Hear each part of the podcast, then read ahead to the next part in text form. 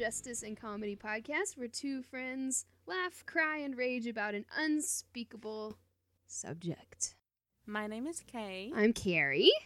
You probably can't tell our voices apart, but that's okay. You'll be able to at one point. It's fine. I'm so proud of us. I know. This is episode two. Um, we are very happy that it got Episode this far. two. I know.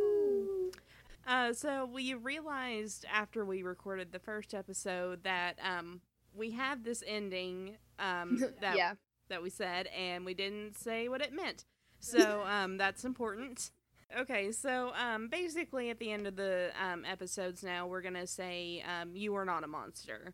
And what that means is um your mental illnesses and um what makes you you even if you feel like it's dirty or gross or wrong that doesn't make you a monster. We're all human. We all have those feelings at some point. Um, And that's kind of the point of the podcast yeah. for us is to kind of make people feel, you know, not feel gross. Yeah. Or to pursue, or encourage people to pursue help, or you know, Yeah. if you recognize the symptoms of a serial killer in yourself, please get help. Yes, please do. Oh goodness. How many glasses of wine have you had so far? I've had three sips.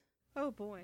I've had three sips, and it's been a long day, so we'll see how this goes. It'll be really interesting. So today we are talking about Anxiety. anxiety. You know, real fun.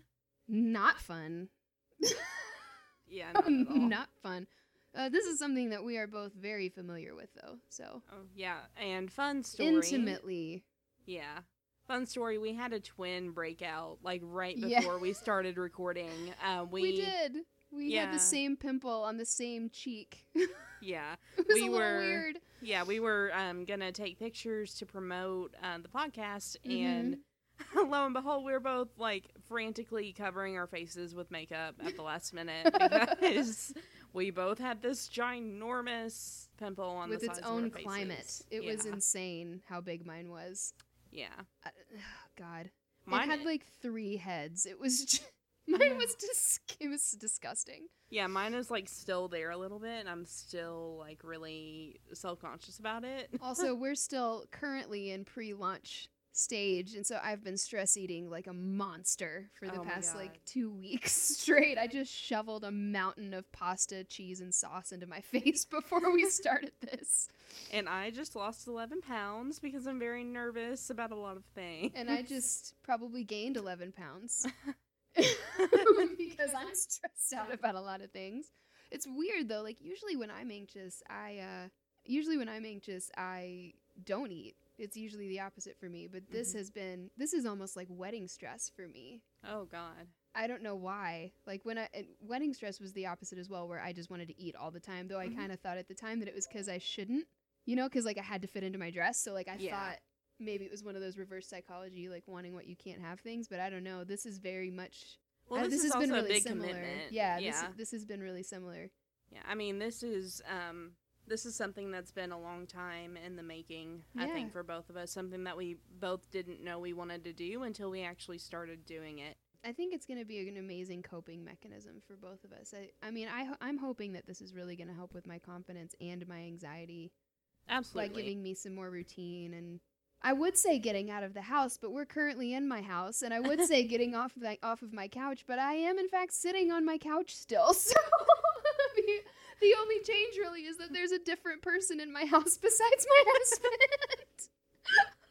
well, hey, but change is change. I did need something. I needed something else. You know, I'll you know like I've been wanting to do an Etsy store. I've been wanting to do this or that, but like I'll cancel on myself all the time. Yeah. But if I make a commitment with another person and, and it's to Mhm. something I really believe in, like this is, like it's Well- been a lot easier to keep that commitment. So Yeah, and well, I think that this will help me with my writing just because I'll be. This forces me to research more Yeah. than I normally would, and um, it's gonna help me be actually be informed. yeah, That's my bi- that was my biggest thing, like as to why w- I landed more towards this topic is because I've kind of kept my head in the sand as far as politics go and as far as news goes and just, you know, the stuff that's going on in the world so much because it's all so negative. It's all been so negative even Oh, even yeah. before this president was elected. But now, like now that there's now in the current climate that we're in, I I don't think I can. Aff- I I truly can't afford to stay ignorant anymore. So this will actually fo- it'll help me to get my head out of the sand and actually hopefully we'll be able to make some sort of a difference. I don't know. Yeah, well, um, if nothing else, we'll have fun with each other. yeah.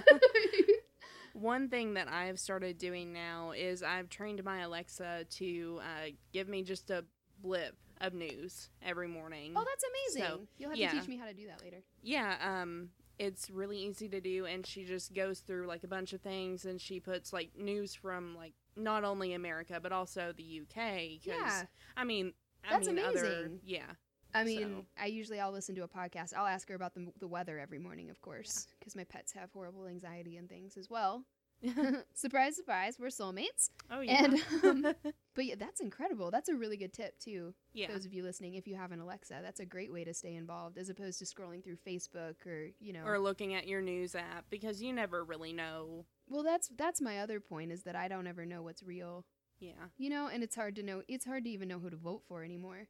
To be honest with you, because it's they just bash each other. So it's just like I mean, like I don't want to pick my I don't want to just pick my poison.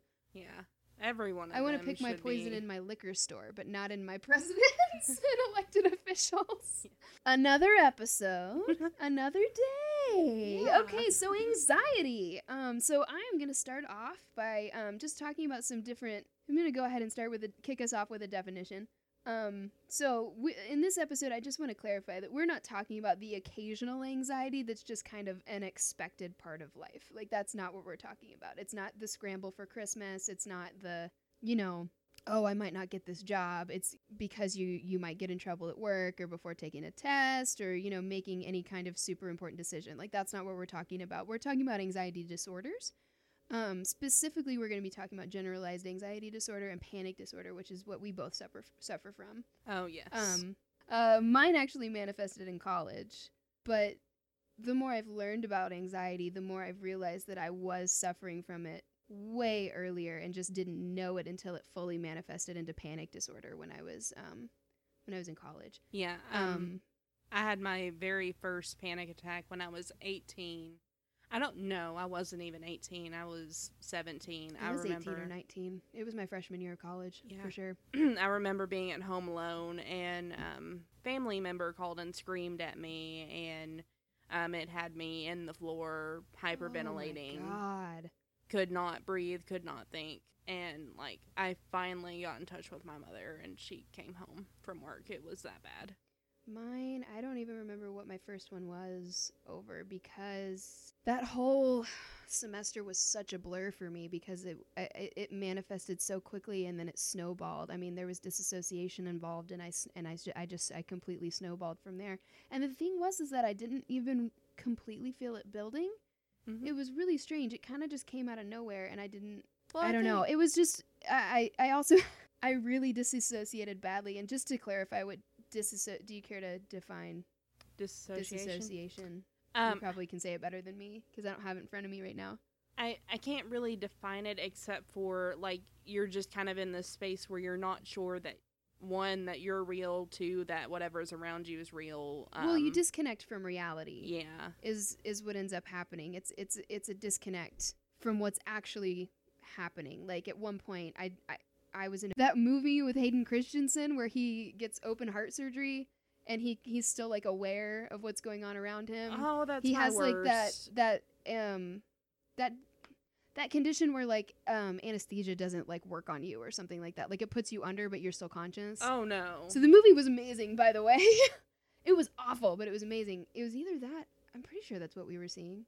Either that or it was something else that came out that year. We were at the movie theater a lot but um i remember i had a lump in my throat from all of the anxiety i'd been experiencing and i thought i could feel i immediately my my mind went you must have throat cancer and I could feel it forming in my throat and thought I was going to die in 5 minutes and we had to Oh. leave the theater. I mean like that's the level that that's where we get into panic disorder and stuff. So let me back up. Um so there are several types of anxiety disorders including generalized anxiety disorder, panic disorder and um, of course various phobia related disorders with that we're not going to get into today.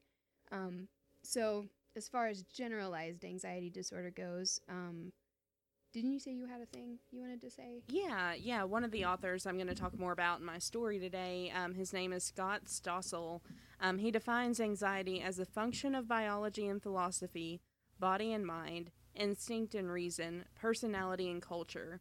Even as anxiety is experienced at a spiritual and psychological level, it is scientifically measurable at the molecular level and the physiological level. Oh wow, that's incredible. Yeah, it is produced by nature and it is produced by nurture. It is a, is a psychological phenomenon and a sociological phenomenon. In computer terms, it's both a hardware problem and a software problem. The origins of a temperament are many faceted. Um, wow, I just fucked that up. No, you're way. uh, I can't talk They're today, big words. apparently. It's fine. Yeah, the origins of a temperament are many faceted, emotional dispositions that may seem to have a simple single source. A bad gene, say, or a childhood trauma may not. Wow. Yeah, I read that and I was like, that's perfect. That's beautiful. Yeah, he's very Um, poetic. We um you know that was something that really stuck out to me when I was experiencing my first symptoms um in college was that my parents were so out of their depth because my dad has anxiety disorder. He, he has generalized anxiety. It's not diagnosed, but I mean I can tell you from looking at him, you know. yeah. Um he has some very classic symptoms and um he's never really treated it because it's really only ever affected his sleep, I think hmm more than anything. I mean, I think it affects him more than he lets on because he's a very stoic kind of guy. But um, you know, I I was experiencing all these panic attacks and having all of this trouble. And I mean, um, I mean, I'd had some depression here and there in, in high school as well. Which w- I mean, we're gonna have a whole episode eventually, you guys, about like our own. We're gonna tell you our whole journeys, um, individually. That'll be the whole episode. But um, so I won't get into detail. But my my dad he he called his my grandpa. My grandpa said something which really speaks to what an amazing guy my grandpa is. But he he he's he said, Bart, it's real. Like, don't look at it as it's this is like the things that are stressing her out are real for her, and this Mhm. is a real thing. This is not something she's making up. Like, you know, it's not. This isn't some attention thing that teenagers do. Like, this is a real thing Yeah. and you need to take it seriously, which was really beautiful. I love my grandpa very much. It was it, it was a really beautiful thing for him to say. But I mean, That's honestly, like I walked downstairs that day. He had a different medication that my doctor had sent him with, and I walked downstairs from my dorm room, and he said that if it didn't work, he was going to take me home that day. That's how bad I looked. I mean, I looked straight up like Sweeney Todd. I had a white. Oh. I mean, I had not slept because I couldn't sleep because I was afraid if I went to sleep, I wouldn't wake up. I was so pale. I looked like a ghost. And I, of course, had been having panic attacks, so I was crying. And so Mhm. my eyes were red. I looked like a barber who slits people's throats and turns their bodies into meat pies. I mean, it was. And sings about it. I mean, it, it was really bad. Anyway, enough about me. Sorry, that was a huge tangent. But anyway, so um, people with generalized anxiety disorder um, display excessive anxiety or worry most days or for at least or most days for at least six months about a number of things such as personal health work social intera- interactions and everyday routine life circumstances the fear and anxiety can cause significant problems in the areas of their life such as social interactions school and work Well, growing Hence up, why i haven't left my house in except for work well, when I was growing up, uh, I was raised by my mother and my grandmother and my aunt. Um, my grandmother had general anxiety disorder, Mhm. and I mean, instilled that in me. I mean, every day she was telling me how to. Uh, or was making me watch the news so I wouldn't do these things where these people got like murdered and raped. I Oh mean, that was shoved down my throat. So yours is kind of a combination, probably of genetic and trauma. then, Yeah. From someone who's kind of projecting their own anxiety onto you. So generalized anxiety anxiety disorder symptoms, not anxiety, anxiety disorder symptoms include feeling restless, wound up, or on edge. Me. Being easily fatigued. Me. Probably both of us. Uh-huh. Having difficulty concentrating. Mind Oh, wow. going blank. Being irritable. Having muscle tension. Difficulty controlling feelings of worry, having sleep problems such as difficulty falling asleep or staying asleep, restlessness, or unsatisfying sleep. Hi, let's check all of those off on my own list. oh my god, me too. I'm textbook. Textbook. It's so funny. I talked to my my the first therapist I had. I talked to him for like five minutes about what I was experiencing, and he was like, "Oh, check." I'm gonna write you this prescription. oh my god. I mean, he was like, "Yep, you definitely have anxiety disorder," which was incredible because it gave me, it really gave me some perspective. You know, when you can kind of, it's not like, "Oh my god, I'm I'm crazy." It was Yeah. like, like what could possibly be wrong with me? Why am I feeling like this? It really, it really was helpful f- to get an actual diagnosis and be like, "Oh, it's just that over there," because it really helped, really helped me to be able to calm down. But anyway, so um, panic disorder then is what um, mine blo- bloomed into, NKs, I believe is people with panic disorder have recurrent unexpected panic attacks. Um, panic attacks are sudden periods of intense fear that come on quickly and reach their peak within minutes. Um, attacks, oh, it's making me anxious just talking about it. I'm sorry. No, it's okay. Like It's I've had my- them while I've been driving. like it's, me too. It's I've definitely had them while I've been driving. Attacks can occur unexpectedly or be brought on by a trigger, such as a feared object or situation. So, trigger warning. yeah, how important that is. I Yeah. mean, and with me, like at this point, there are so many things that have been surfacing that I'm not sure what triggers me I anymore. need, so I, I have need to, to finish super drinking careful. my wine. I'm like, Yeah, I'm like, I'm going back. I'm Yeah. like flashbacking right now. Flashing back, not flashbacking.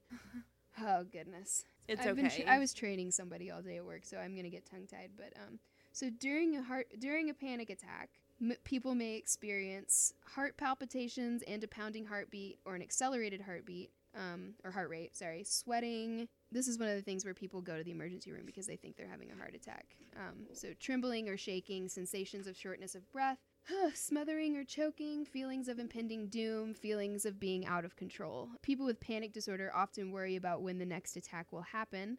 Yes, can attest to that being true. uh huh. Um, and actively try to prevent future attacks by avoiding places, situations, or behaviors they associate with panic attacks. I definitely do that. Um, I mean, I still do it. It's been years since I've had a panic attack. That's definitely something that my therapist helped me with was learning what my limits are, like what triggers it. Like when he was questioning me in my very first appointment, it was like, okay, so what brings it on more? Is it when you've been when you don't have enough sleep? Generally, these were what he said was when you don't have enough sleep, when you don't have when um and when you have too much to drink or you get too high or whatever so then you feel too out of control. Like because i would get i mean i was in college so i would get shit faced you know what i'm saying? Yeah. and get to that point where you feel like you're spinning. And i would get to this point because i have you know i i, I want to be in control. I have a, i have a touch of ocd as well. So i would get to a point where i would be so drunk and i would want it to stop and it wouldn't I couldn't make it stop because I was drunk. Yeah. And you have to sober up. You know what I'm saying? So you get to that point where you can't make it stop and then you, you know, you get that shortness of breath and then you throw up and then, you know, and you ruin parties. is, what, is what I felt like I did, you know? I would just, I oh get blackout God. drunk and ruin party. Yes. So I just, straight up John Mulaney style. is this whiskey or perfume? it's perfume. It's perfume. Thankfully, I never did that, but Yeah. you know what I mean. To where someone would have to babysit me, and I would feel, I would just feel so horrendous about it the next day because I felt like I'd ruined everyone's night. So then you have shame, and then it co- brings on another attack again because then you spiral, spiral because it's oh my god, nobody's gonna invite me anywhere now. Nobody's, I'm not gonna have any friends. Then I'm gonna die alone, and now I'm gonna die in five minutes, and you know what I mean. And it's just that. I mean, that's that's where it goes. Yeah. And so being able to to find what your limits are and find what triggers you and then either avoid them or find ways to cope, set up methods, you know, things like that with a therapist. Anxiety disorders are generally treated with psychotherapy, medication, or both. I can't recommend both highly enough I have to have both or I spiral I so mean- bad. because it's not just about calming yourself. I mean, medication, there are plenty of medications out there that can calm you down. Yeah. so many not to knock medication because I, I was on medication for a very long time and I've, I, I was able through my own journey i was able to go through therapy and learn enough coping mechanisms and things like that to where i could that i could apply to my life. And then eventually i, I was in fact able to get off of them which which has been a blessing and a curse in many ways. I mean it's still it's still a struggle you know what i'm saying? So learning methods I mean, can't be talked up enough because maybe one day you won't have insurance and your medication's going to be a thousand bucks a month. You know The what I'm saying? Because we live in the fucking United States Yeah. and we have to pay for all of our shit. So, like, The medicine that I just started is $500 a month. fuck me. Yeah. That's crazy. Yeah, I um my insurance covered a lot of it. That's how much And- medicine used to be, though. Yeah, but Yeah. um, since it's a brand new medication, there's a like ten dollar coupon for it. So basically, it's Mm. just ten dollars for an Oh, entire that's year. amazing that Yeah, someone so- was, that you were able to get a hold of something like that. That's yeah. awesome. Well, and honestly, some people may not be able to get off off their medication, and Mhm. that's okay too. It's just like needing a pair of glasses. yeah. It's truly just like needing a pair of glasses. Sometimes you just need a little extra help, and that's okay. It's 100% okay. We all need help sometimes. Um, but honestly, when it comes to anxiety, I, I can't recommend having both highly enough. I mean, being able to sit and learn, like, okay, so when you start to feel anxious, sit and like to stop and think, okay, what is it? Why do I feel stressed? Make a list of all the things you're talking about. Okay, well, what can I actually control right now? I'm at work, so I can't make dinner yet. I can't clean the house for tomorrow. I can't do my notes for my podcast episode. You know, I can't can't do those things because I'm at work. Okay, so what can I control right now? Okay, being able to learn how to talk yourself through things like that is huge so that you don't have to be babysat at a party. I can go outside when I'm having the spins and say, "Okay, breathe, stop." You know, and learn how to kind of calm your heart rate and okay, I'm here. I am here on earth. I am not spinning. It's just the alcohol. Being able to talk yourself down so that you don't feel like you're ruining parties and you don't feel like nobody's going to bite you out anymore because you vomited all down your dress at a bar talking about the Millennium Fal- the Millennium Falcon Falcon to a stranger. Like- And also so you don't have to avoid going to bars or going to concerts because there's a crowd or I mean it's just it's so helpful. It's mm-hmm. so so helpful. And I know I sound super whiny and probably have been rambling a lot, but um, psychotherapy or talk therapy um, can help. By the way, all of this has been from the National Institute of Mental Health. We're gonna post our sources on on our blog. But um, anyway, just so that everybody knows where I'm getting this information, I didn't write this myself. This is from the National Institute of Mental Health. oh yeah. So, uh, to be effective, psychotherapy must be directed at the person's specific anxieties and tailored to his or her needs. So, like, my journey is different than Kay's journey. It's different than your journey. It's different than my dad's journey. It's different from everyone's unique in this as to what triggers us, as to what helps us. And that's why it's so important to find a therapist that you click with and to do therapy. Even if you don't do medication, I feel like therapy is more effective.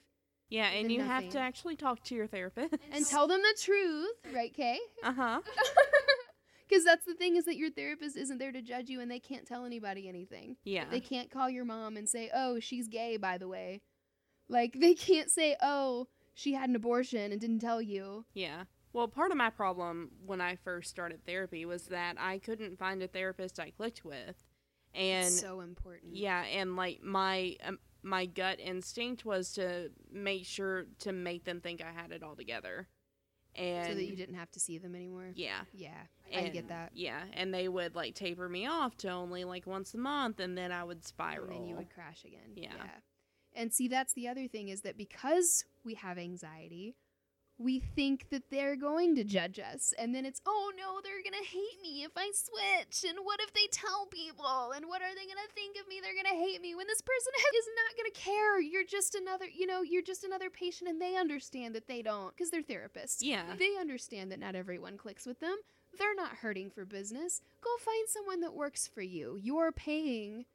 Usually, I mean, I think Kay's been lucky enough to find someone at the university that we're nearby uh, that can see her for free, which is incredible. Yeah, Um, so definitely, if you're struggling, look into something like that because um, universities do things with their psychology students. Isn't that what it is? Yeah, so basically she's um, in the psychology program and they have to get so many hours of actual therapy. Mm-hmm. And so they can get certified. Yeah. Right. Yeah. Yeah, and so she works for a place called Family Works and um, they they allow her to do sessions for free on site and um, that's they have to have someone licensed in the building. Yeah. Um, but it is Kind of like student teaching. It sounds like. Yeah, it's Yeah. been amazing. It's been something I desperately needed. She's somebody around my age that I can actually kind of click with. That's amazing. Yeah. I'm so happy for you. Oh, thank you. Kay's been struggling to find a therapist that she clicks with for a long time, and I'm so happy she's got someone who can actually help her. I love you. Oh, I love you too. Um, if you are one of those people that maybe can't afford a $350 an hour therapist like mine was, thankfully my parents were paying for it when I was in college. oh God, um, yeah. and then I could get, you know, sometimes your health insurance reimburses you. Um, but if you're one of the unlucky people whose health insurance is from, you know, 1980 and doesn't think mental health is a thing, you know, a lot of insurances do cover it now, I believe, but um, you know, just make sure that you're helping yourself. It's worth the money. I mean, honestly, if it helps you to live, it's worth it. Yeah, and if you're making money, why? Not necessarily that a lot of us are in a position where we can hoard it, but if you have the extra money to spare to do it, it is 100% going to help you in the long run. I mean, honestly, it's it's it's an investment in yourself, in your quality of life.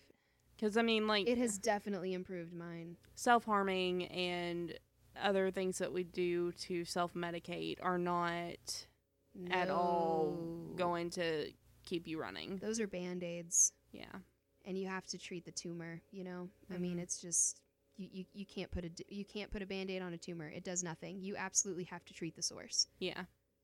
um, so anyway cognitive behavioral therapy um, is, is an example of one type of psychotherapy that can help people with anxiety disorders so it teaches people like i said this is the, what teaches people different ways of thinking behaving and reacting to anxiety producing and fearful objects and situations um, so this can also help people learn and practice social skills, which is vital for treating social anxiety, social anxiety disorder.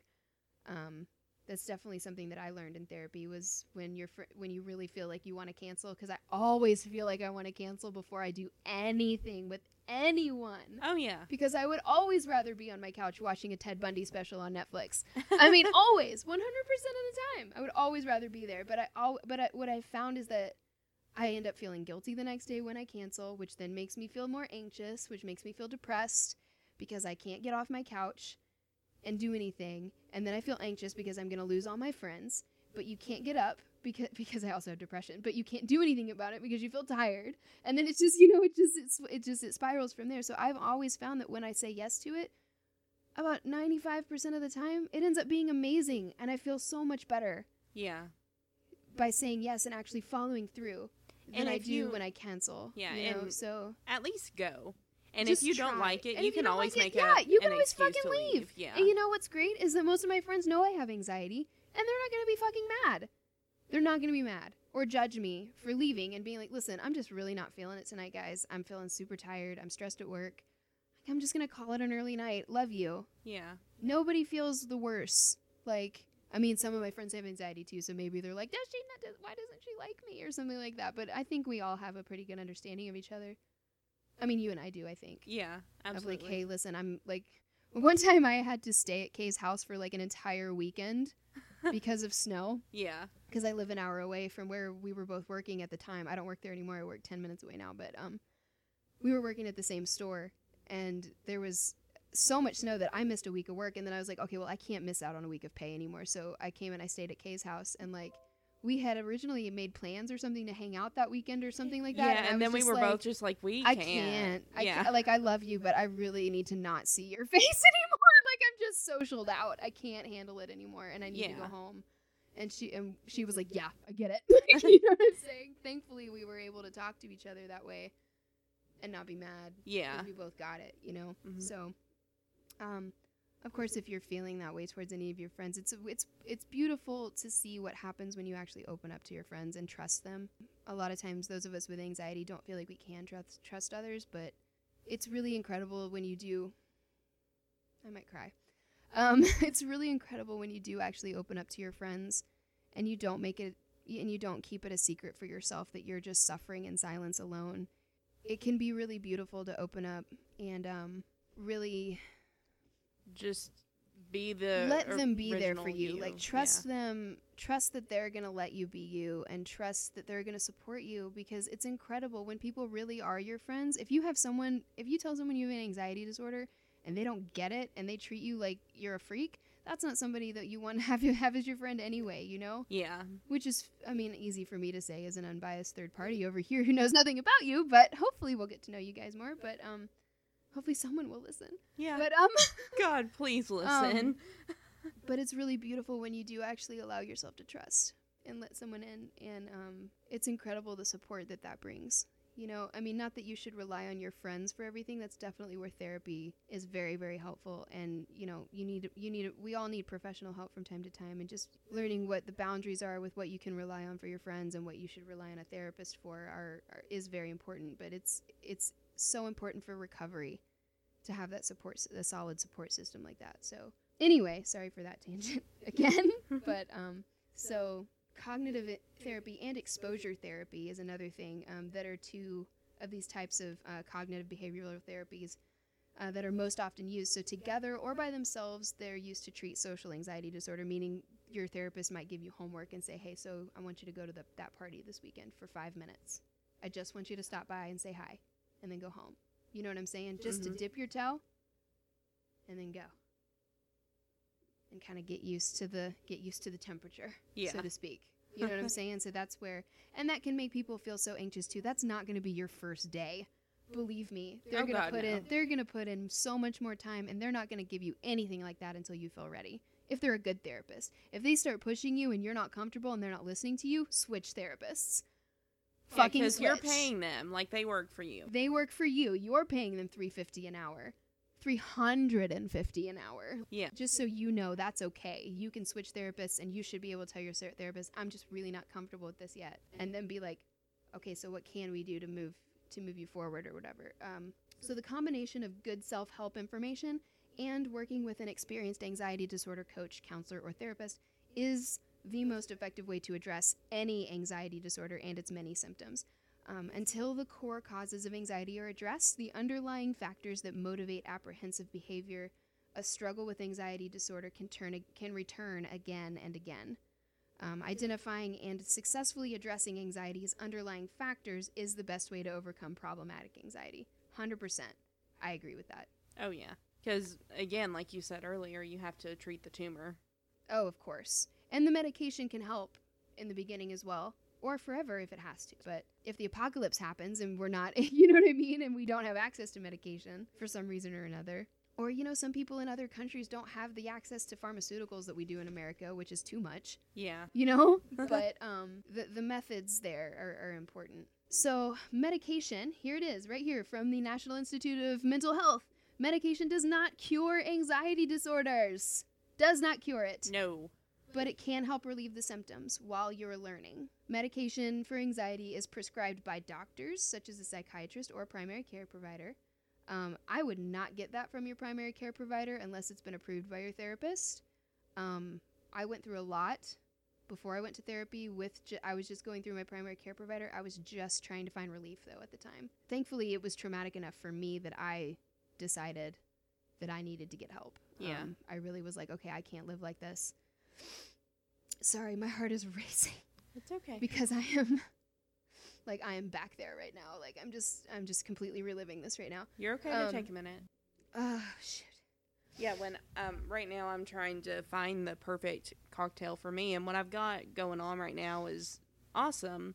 But um my psychiatrist was like, "Look, you know, we have this new technology now." She's like, "I'm going to send you this kit and you can do it or you can't. It'll just narrow down the list." So basically, it's a genetics test and Oh, that's amazing. Yeah, I've never you- heard of that. That must be new. Yeah, you swab the inside of your cheek, you send it off, and they go through this list of medications that'll work with your body chemistry and what won't. Oh my god. Yeah. So, like, that'll That's narrow down what works and what doesn't for you. And if DNA is incredible. yeah, and if you have the money to do it, I would highly suggest going ahead and doing it, especially if you're struggling. Um, but That is magic. yeah, she was like, it Wow. won't. She was like, it won't find you the perfect one, but it'll give us a It'll list to work from. because that was what I ran through was I had you you have to really pay attention. So this is my PSA for going on medication. Uh, when you go on medication, when you try any new psych psycho what it, what are they called? Psych any kind of psych drug, Yeah, psychological drug. I don't know what they're psychedelic. Psychedelic. so any kind of psychedelic drug. No, um, any kind of psychological drug that you get put on at all. Mood stabilizer, antidepressant, anti-anxiety, ADD, anything. Pay very close attention to your feelings. Pay very close attention to your moods, your physical symptoms, really pay attention. And it's i mean for it takes a few months even sometimes for them to work through your through, your system and really start being completely effective. And this is where therapy really comes into play because you have to really learn how to identify your feelings. That's the biggest thing that i learned when i was in therapy was how to really identify what i'm feeling specifically. No i'm not just feeling sad. Am i feeling depressed? Am i upset? Am i disappointed? Am i irritated? You know like we have several different words for th- for emotions in in our language because we need them Yeah. because they're specific. You know, I can snap at my husband and he'll be like, "Why are you pissed?" And I'm like, "I'm not pissed. I'm frustrated because you're not listening." Or you know, or and and I, therefore we can then communicate with each other. And thankfully, he's been to therapy as well, so we we're, we're able to. It helps in your communication with people and being able to really find the root of the issue and blah blah blah. But it also helps in really being able to identify. Okay, so why am I feeling angry out of nowhere? Okay, this isn't a usual path of thought for me, so maybe I need to talk to my therapist again about changing my medication. yeah. I mean, there was at one point I tried some drug, and it made me so angry that I punched a wall in an elevator. When have you ever known me to be that angry? Oh God, never. Have you ever seen me punch anything? No. I mean, I've talked about being angry, just, you know, fantasy violence of like, oh, that person made me angry, I'm gonna punch them in the face. But I've never acted on anything like that. I am not Yeah. a violent person in any sense of the word. And clearly that was not regular behavior. And thankfully, I had told enough people around me that they were like, they supported me and like, okay, yeah, I think we need, we think, uh, we agree, we think you, w- you need to change your medication as well. Yeah. So and it's, it's gonna be a journey. You have to find what works for you, and it's gonna be hard. the thing that kind of sucks, and here I am talking about me again. I'm sorry. No, it's Um, fine. I I have a That's what this podcast is. um, I have this really big struggle with rage, and it's something that it's not necessarily new, but it's something that because of things that have come to light recently, something that I'm struggling with more. Because the only person that I have ever been able to be enraged by, she's no longer in my life. But like when I was younger, I almost punched a hole in the wall Mhm. because she made me so mad. Like I. punched her in the face one time. If you guys ever knew Kay, like Yeah. Kay is the sweetest, most warm and loving person on the face of the planet. So if anyone can drive her to rage that much, you can just imagine how toxic that person was. But anyway, Yeah, but something that my therapist and I have been working on is like working on why I'm so angry because it's not just anger, it's rage. It's like pure yeah, rage is different than anger. Yeah, and she's like, "Okay, that's a secondary emotion. What's the first one?" Yeah, And like what's the root? Yeah, so Yeah. being able to walk yourself through those emotions, yeah, but again, making sure you're paying attention whenever you try a new cocktail. yeah. Or, you know, not alcoholic cocktail. Yeah. We're talking about a drug cocktail. But a thank God- pharmaceutical cocktail. But thank God my medicine right now is like not letting me get that angry anymore. So And there's a lot of side effects that can come with these that like like I tr- I was on an antidepressant for a while. I think it, I'm not going to name what it was, but um I, w- I got put on kind of a a, pr- a fairly popular antidepressant that for me and my body made me have no fucking sex drive. And I'm not down. not down with that. I I like an orgasm. So um literally couldn't feel a thing. And Yeah. that like you know and I was just like, "Okay, don't like this. not down. Not down. And i emailed my therapist and i was like nah this isn't working. I need to go back on what i was on before because nope. Yeah, at least i could come. Like i'm not doing that. That's the only good thing in this life. yes this is the one thing i have. And that's such a i mean not to be super weird and like tmi but like that's such a release for me as well just as a person whose love language is touch and things like that like that's such a stress rele- release for me Yeah, that that was making my anxiety worse because it was also affecting my marriage and things like that. So, you know, just really pay attention to to how you're feeling and how things affect you because that same drug might not affect you that way. and also do not take anything that you are not prescribed. Yeah. I made that mistake once, and I will never do that again. Turns out I'm allergic to Wellbutrin. Oh no, Kay. Yeah, I thought I was going to die while I was taking a final. Um, thought I was going to die while I was taking a final. My mom got sincerely worried about me one day because I was I could not quit crying. I was upset all the time and she was like, "You have to go on medication and you have to go on it immediately." Yeah, I mean And- that's how mine was too because Yeah. I I had let it spiral for so long and it was definitely a an emergency fly in the lorazepam which is the best, Yeah. by the way. Like, do not take that recreationally. It's highly addictive, which is why I can't be on it. Well, my mom had like extra Wellbutrin. She's like, I just want you to take a pill, just one. And like I felt fine that night, and then I took it again the next day because like I was going to the doctor in a couple of days, hmm and I thought it would be fine, and then my throat started closing. Oh my god, Kay!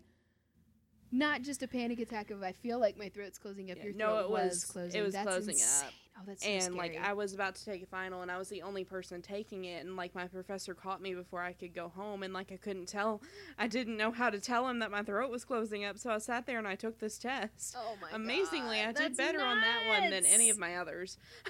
but yeah, Oh man, that's nuts. yeah, Real quick, so some of the common classes of me- so I'm going to talk real. I'm finishing up medication, and I've got some stats, and then it's all you. Okay, so um, some states also allow psychiatrists who have received specialized training to prescribe psychiatric medications. I think that's kind of rare, but um, the most common classes of medications used to combat anxiety disorders are anti-anxiety drugs, such as this big long word that I'm not going to pronounce.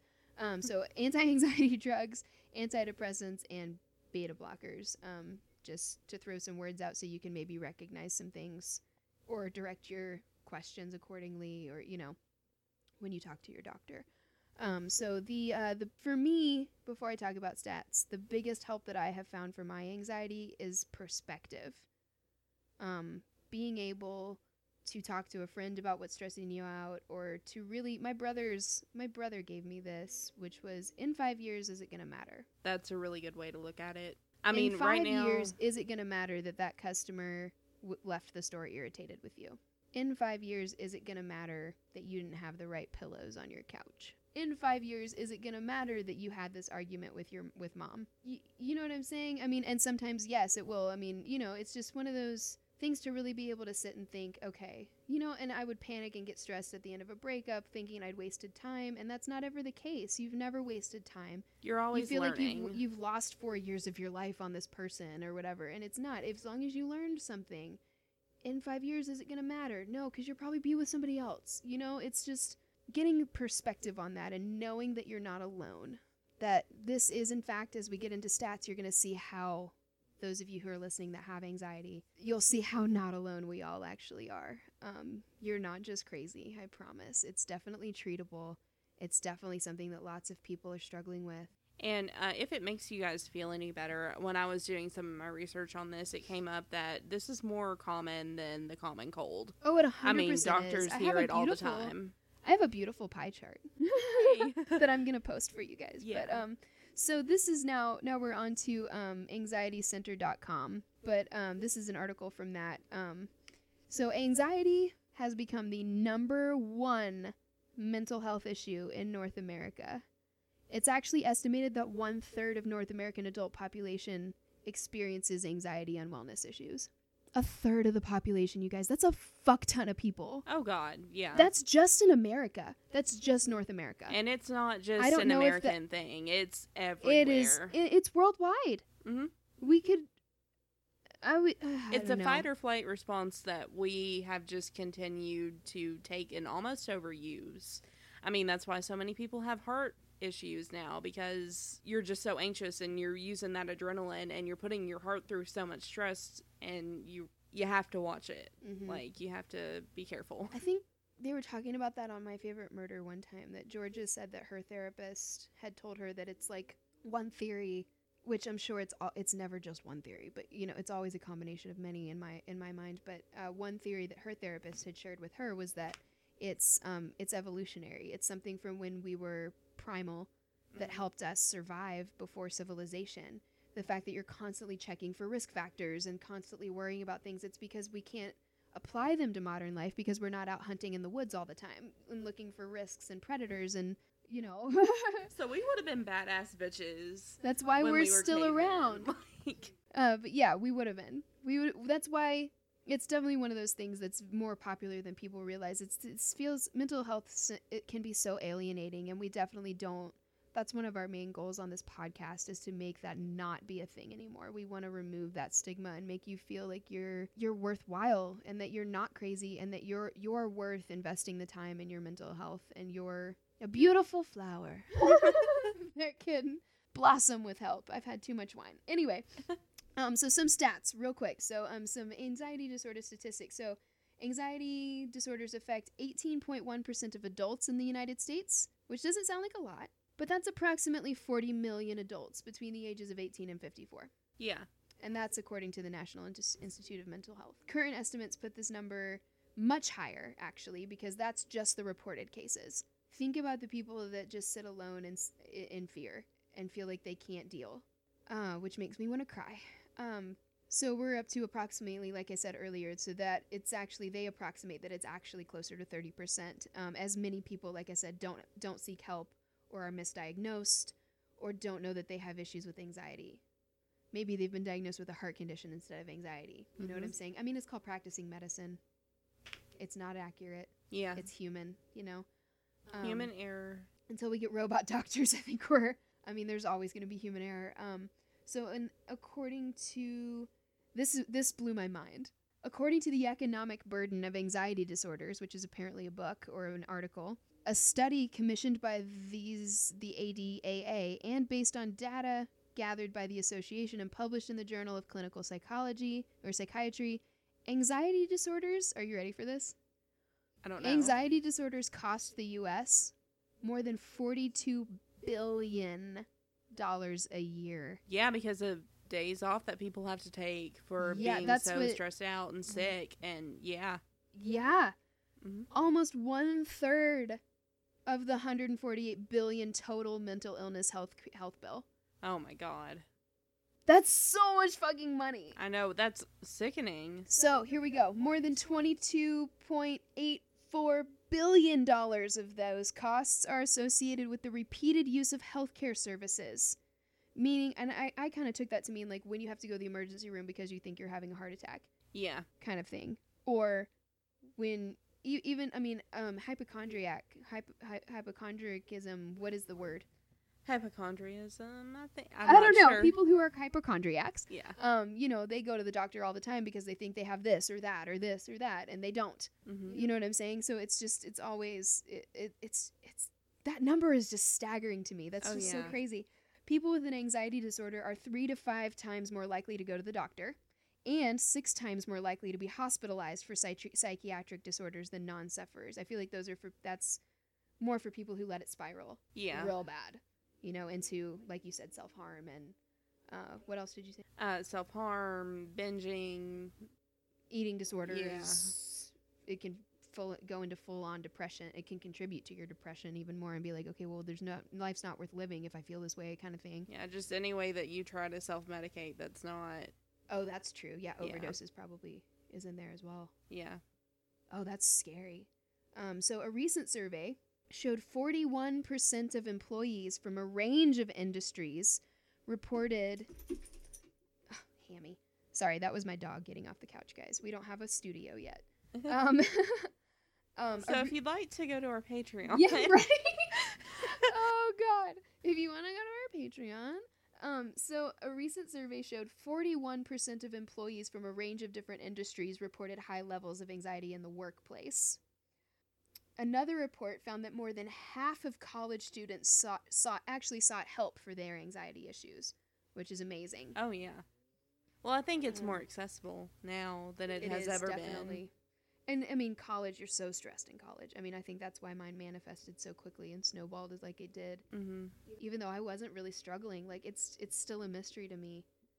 But I mean, who knows? It was that was so crazy. So research has found that anxiety can impede learning, which is not great for college. Um, which often leads to lower academic achievement and performance, which you know colleges don't want. So thankfully, many other colleges are offering what you're involved in Yeah.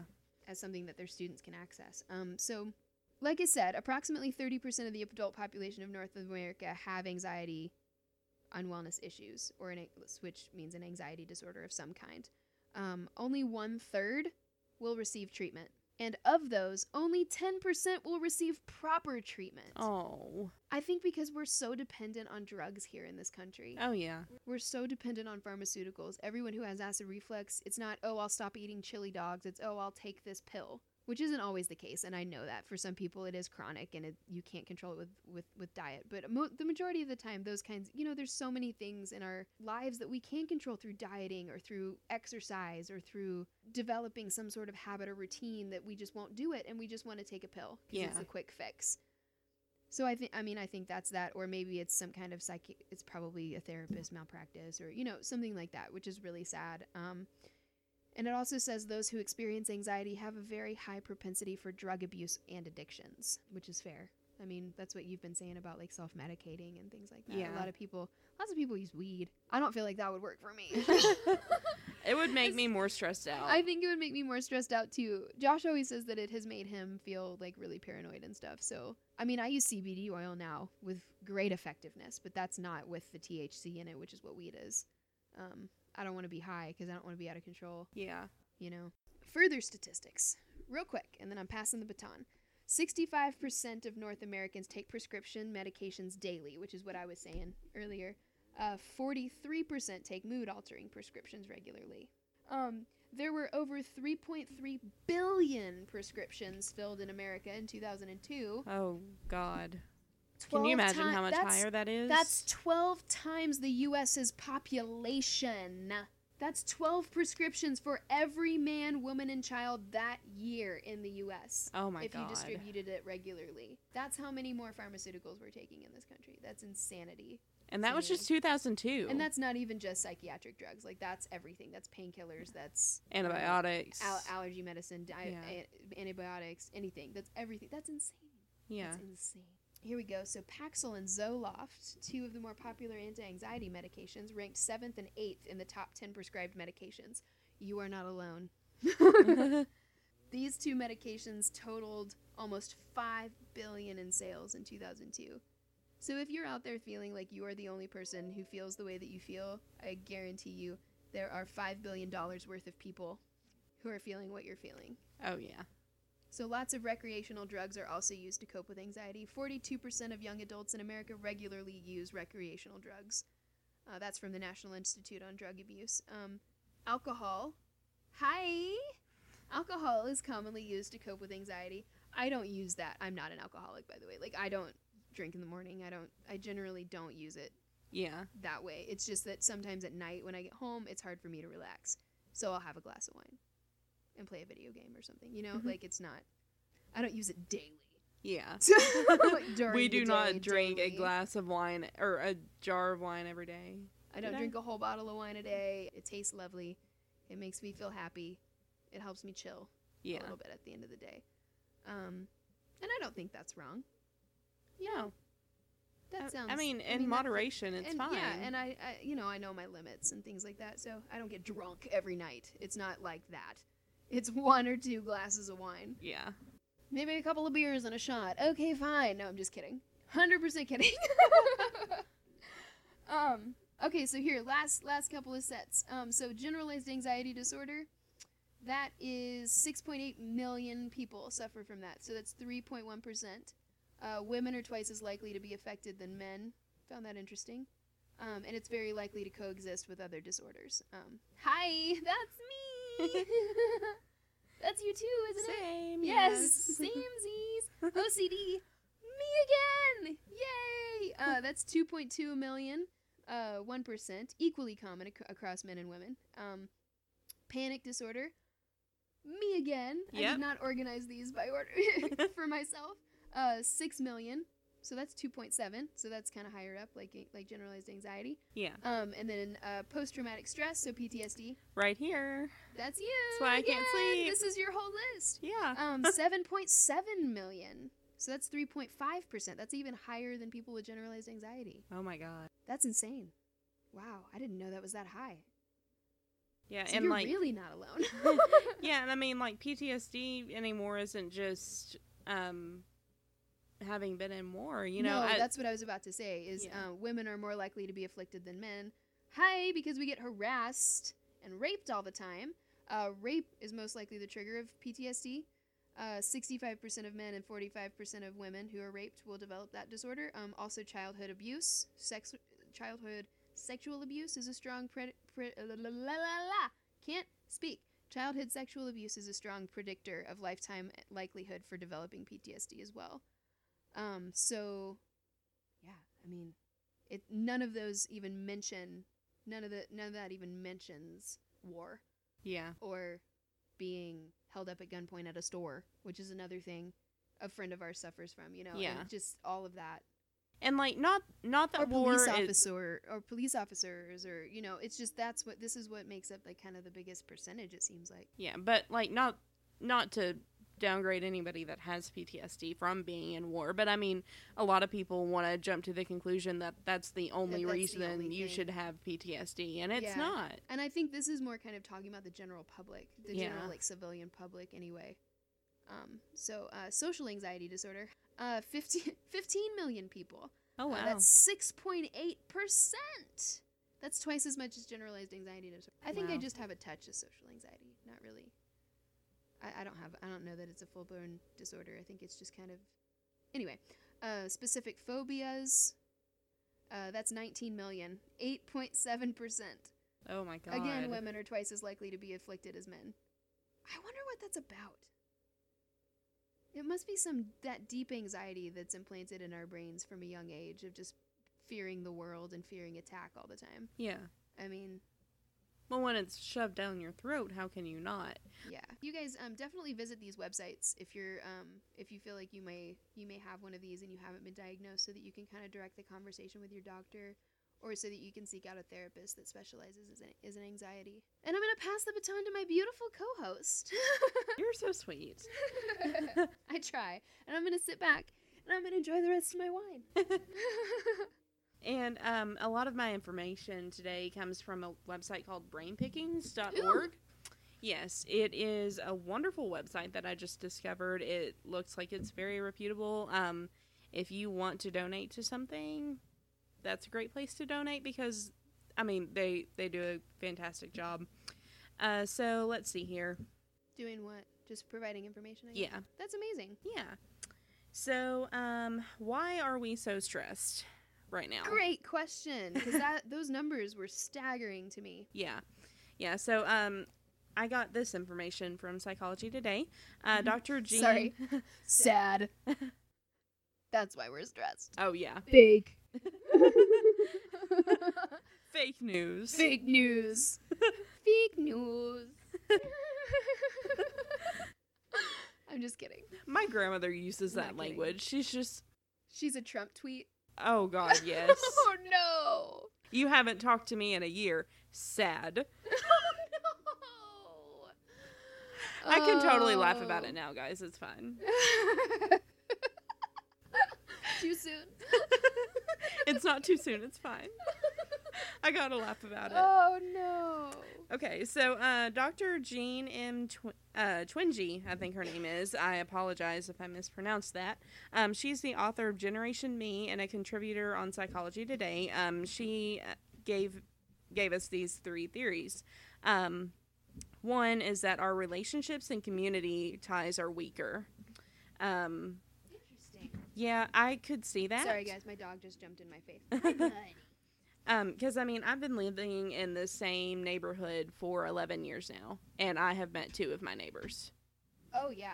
I don't Yeah. talk to my neighbors. I've met one Yeah. because he was nice. Yeah. The only reason I've met those two neighbors is because I went to school with them for four years. Yeah, he's distant, distantly related to us by marriage through like Josh's aunt's husband.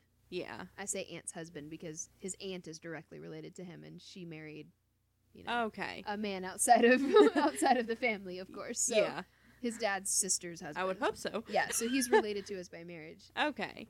Yeah, so like again, like you would probably meet him outside of your neighborhood, but like we're not really like figuring out what's going on with our neighbors anymore. Like we're not and not that that's necessarily a bad thing, but it's also like a very good environment for Well, what Like if they're weird?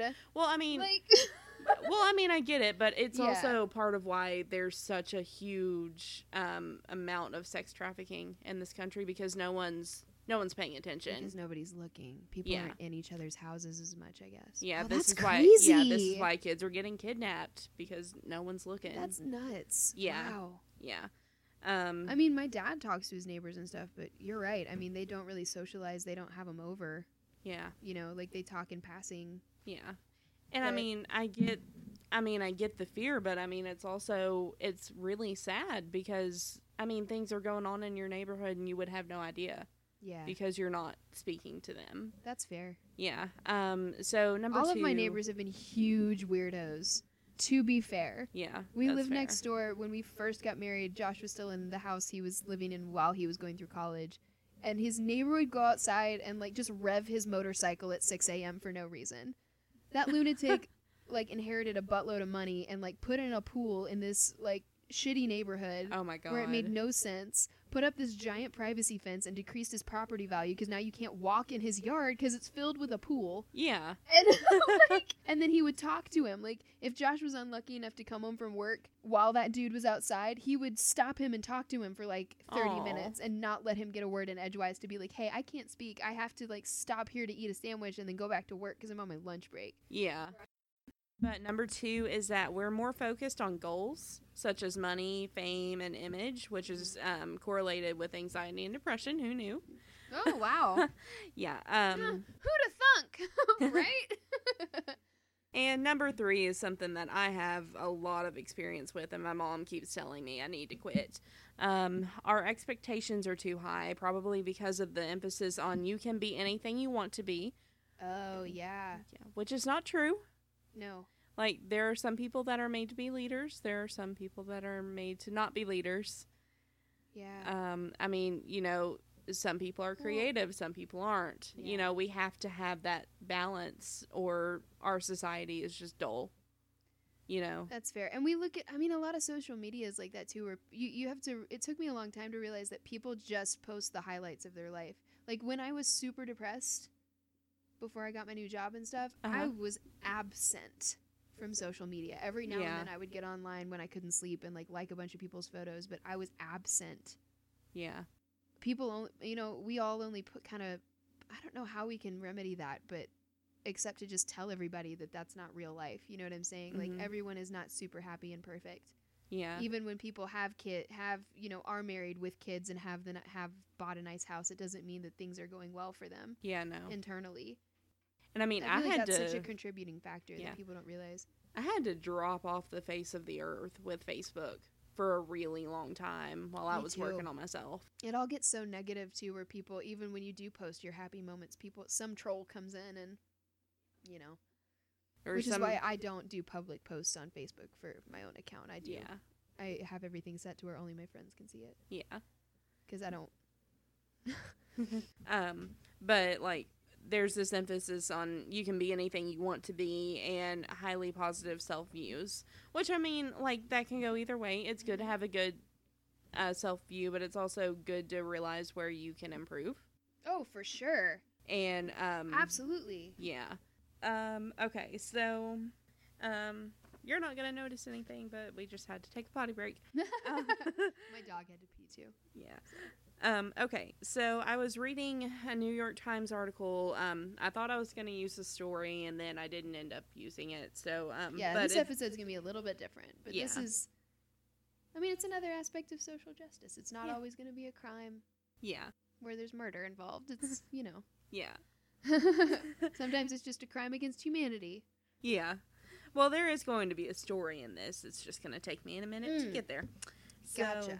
Um, alrighty. So, um, I was reading this New York Times article about teenagers today, and I can relate because this is exactly how I was feeling in high school, and it's how I was feeling in college, and why I needed to take a year and just step back and figure out what my priorities were Yeah, yeah, yeah, yeah. and, before I could go back. So, um, Suniya Luthar, a professor of psychology at Arizona State Did University. you say professor? Did I say professor? I'm so tired. it's okay. I'm so sorry. That was really funny. The professor. um, I'm sorry. A better person would have let that go. yes. Um, okay, so the professor of psychology at Arizona State University, uh, she has studied distress and res- resilience. Wow, and both well off and disadvantaged teenagers. So she was kind of looking at who's more anxious and um, who struggles the most. Mhm. Um, and kind of the the underlying stressor is that these students can never get to a point where they can say, "Okay, I've done enough and I can stop." Oh, There's always I another- to that. Yeah, there's always another AP class. There's one more thing that they can do to get into a top college. There's another activity that they need to be doing. And I was in, I mean, I was in like six different clubs when I started college because I was trying to figure out. You were so involved, girl. I don't know how you were able to do that. I mean, I remember being really jealous of you and thinking like, how the fuck is she keeping this up? Like, yeah, well, I was like, I was taking full time classes and getting straight A's, being involved in all these clubs, working two part time jobs. I mean, it got to a point where I, I was killing myself. yeah, Um, and I saw that, yeah. and you didn't want to stop because you know Well, I couldn't stop because if I stopped, I had to think. that's fair. Been there. Yeah. And um, That's why I listen to podcasts all the time. Yeah. Don't blame you. Yeah, um. being alone with my own thoughts, even listening to music is too much Yeah. because music gives me the feels. Yeah. and it's not an active enough distraction from my thoughts. So I'll listen to a book or a podcast. That's one of the coping mechanisms I've kind of developed for myself. Yeah. That's a good one. Yeah. Um. But like. Especially to fall asleep. yeah. Being alone in the dark with my own thoughts is awful. so I have to distract myself. Again, music isn't enough. Yeah. So it's either I fall asleep watching a TV show, like maybe Friends or something that I've seen a whole bunch of times, Yeah. or y- something mild, not ever anything scary or violent or anything like that. So, like, you know. Yeah. I have to be really careful about what I watch anymore. Like Yeah. if I that's why I watch things a hundred times because I Mhm. know it and I know it's not going to you know it's safe. It's not going to trigger you. yeah. like I watched Twilight in the store so many times. Customers started saying like they were like, "Is it a Twilight marathon?" I'm like, "No, I just really like Twilight and I work all the time." It's just my happy place. That's what I did with Harry Potter a lot. yeah, If I really needed to go to my happy place, I'd pop in Order of the Phoenix or yeah. um or a Marvel movie, you know, something. She was uh Luthar was also talking about um it's tempting to blame the helicopter parents. That's so funny because that's my cat's name. You keep saying you keep saying Luther, and his handsome face keeps popping up. Aw. Um, so it's tempting to blame helicopter parents, um, but several anxiety experts pointed to an important shift in the last few years. Well, it seems like helicopter parents are suffering from anxiety themselves. Yeah. And I mean, well, if that's so instilled kind of- in you, you're probably going to have the same reaction to things that they have, you know? Well, I mean, that's like what you were talking about before about how your grandmother made you watch all that stuff because she was afraid. I mean, it's the same Mm-hmm. kind of projection. Yeah. She was kind of a helicopter parent too, but well, not parent, Oh. but a helicopter person. We'll Oh, she her a was. helicopter person. Yeah. a helicopter relative. Oh, God. we'll get into Kay's family, y'all. Like, don't worry. God, we'll bring my mom on for that. no. Hi, Karen. I love you, Mama. Um, she is actually listening. I'm so happy. Yay. Um, She'll be our only listener. she'll be the only Patreon supporter. Yay! Um, Please listen, rate, review, and subscribe. Yeah. Please support us on Patreon. Okay. So, um, so the, yeah. So basically, the shift that we're seeing now, especially in like teenagers, um, is that these students have internalized this anxiety. Uh, so she said the kids at this point are driving themselves crazy, and that just kind of hit me in a weird oh a wow. weird nostalgic way because I remember being up at 2 a.m. trying to finish my chemistry homework because I didn't get it and I could not let myself go to sleep until I finished Yeah. it. Yeah. And Well, it's that perfectionism thing too that yeah. a Um, lot of people with anxiety tend towards. You know. So, um, but despite like everybody like knowing about it and like Mm-hmm. it being a cultural concern now, um, our understanding of it, um, especially as far as mental health stereotypes are concerned, remains developmentally stunted.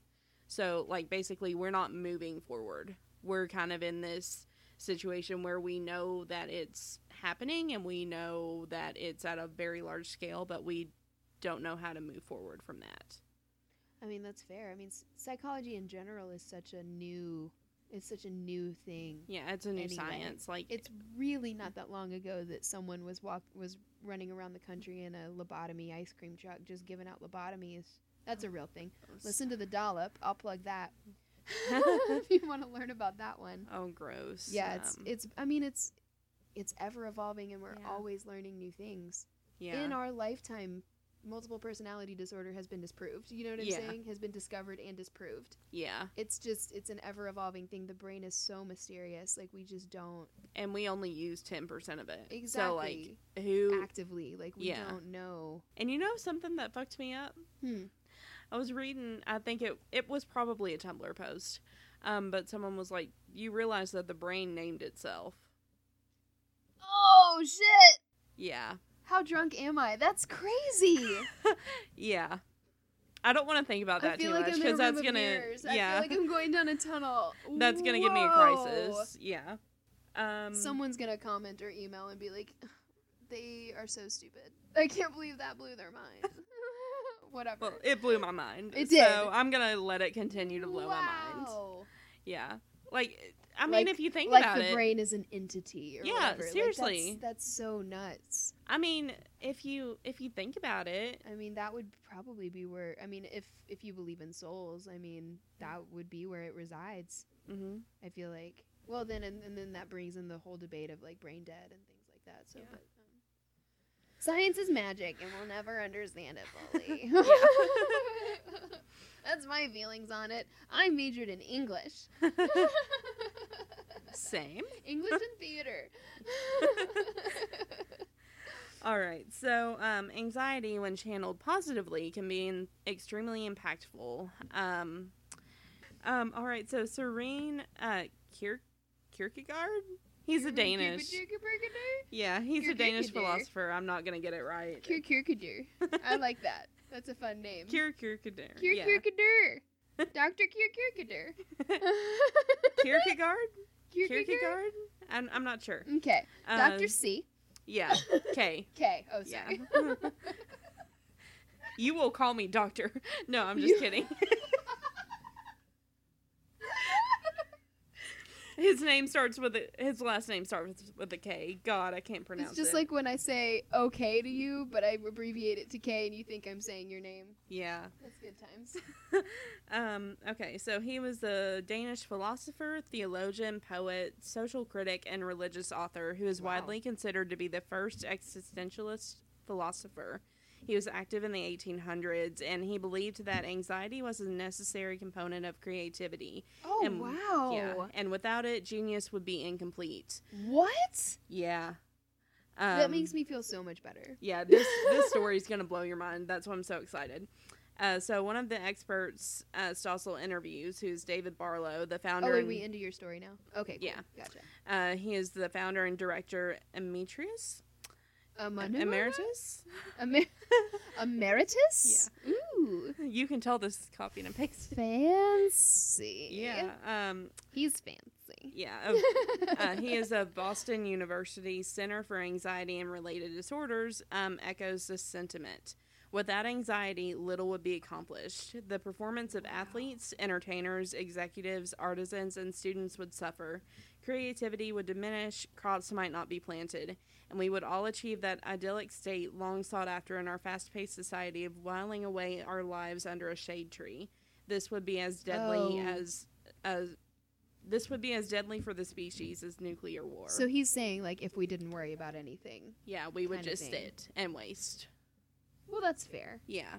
We would just be like, not all pot potheads are like this, but we all know potheads who are, you know, who's who just sit and are completely content to just literally just sit and do nothing Yeah. for days, or sit and play video games, or sit and you know read whatever it is that you do when you're high. I don't fucking know. I don't. I don't.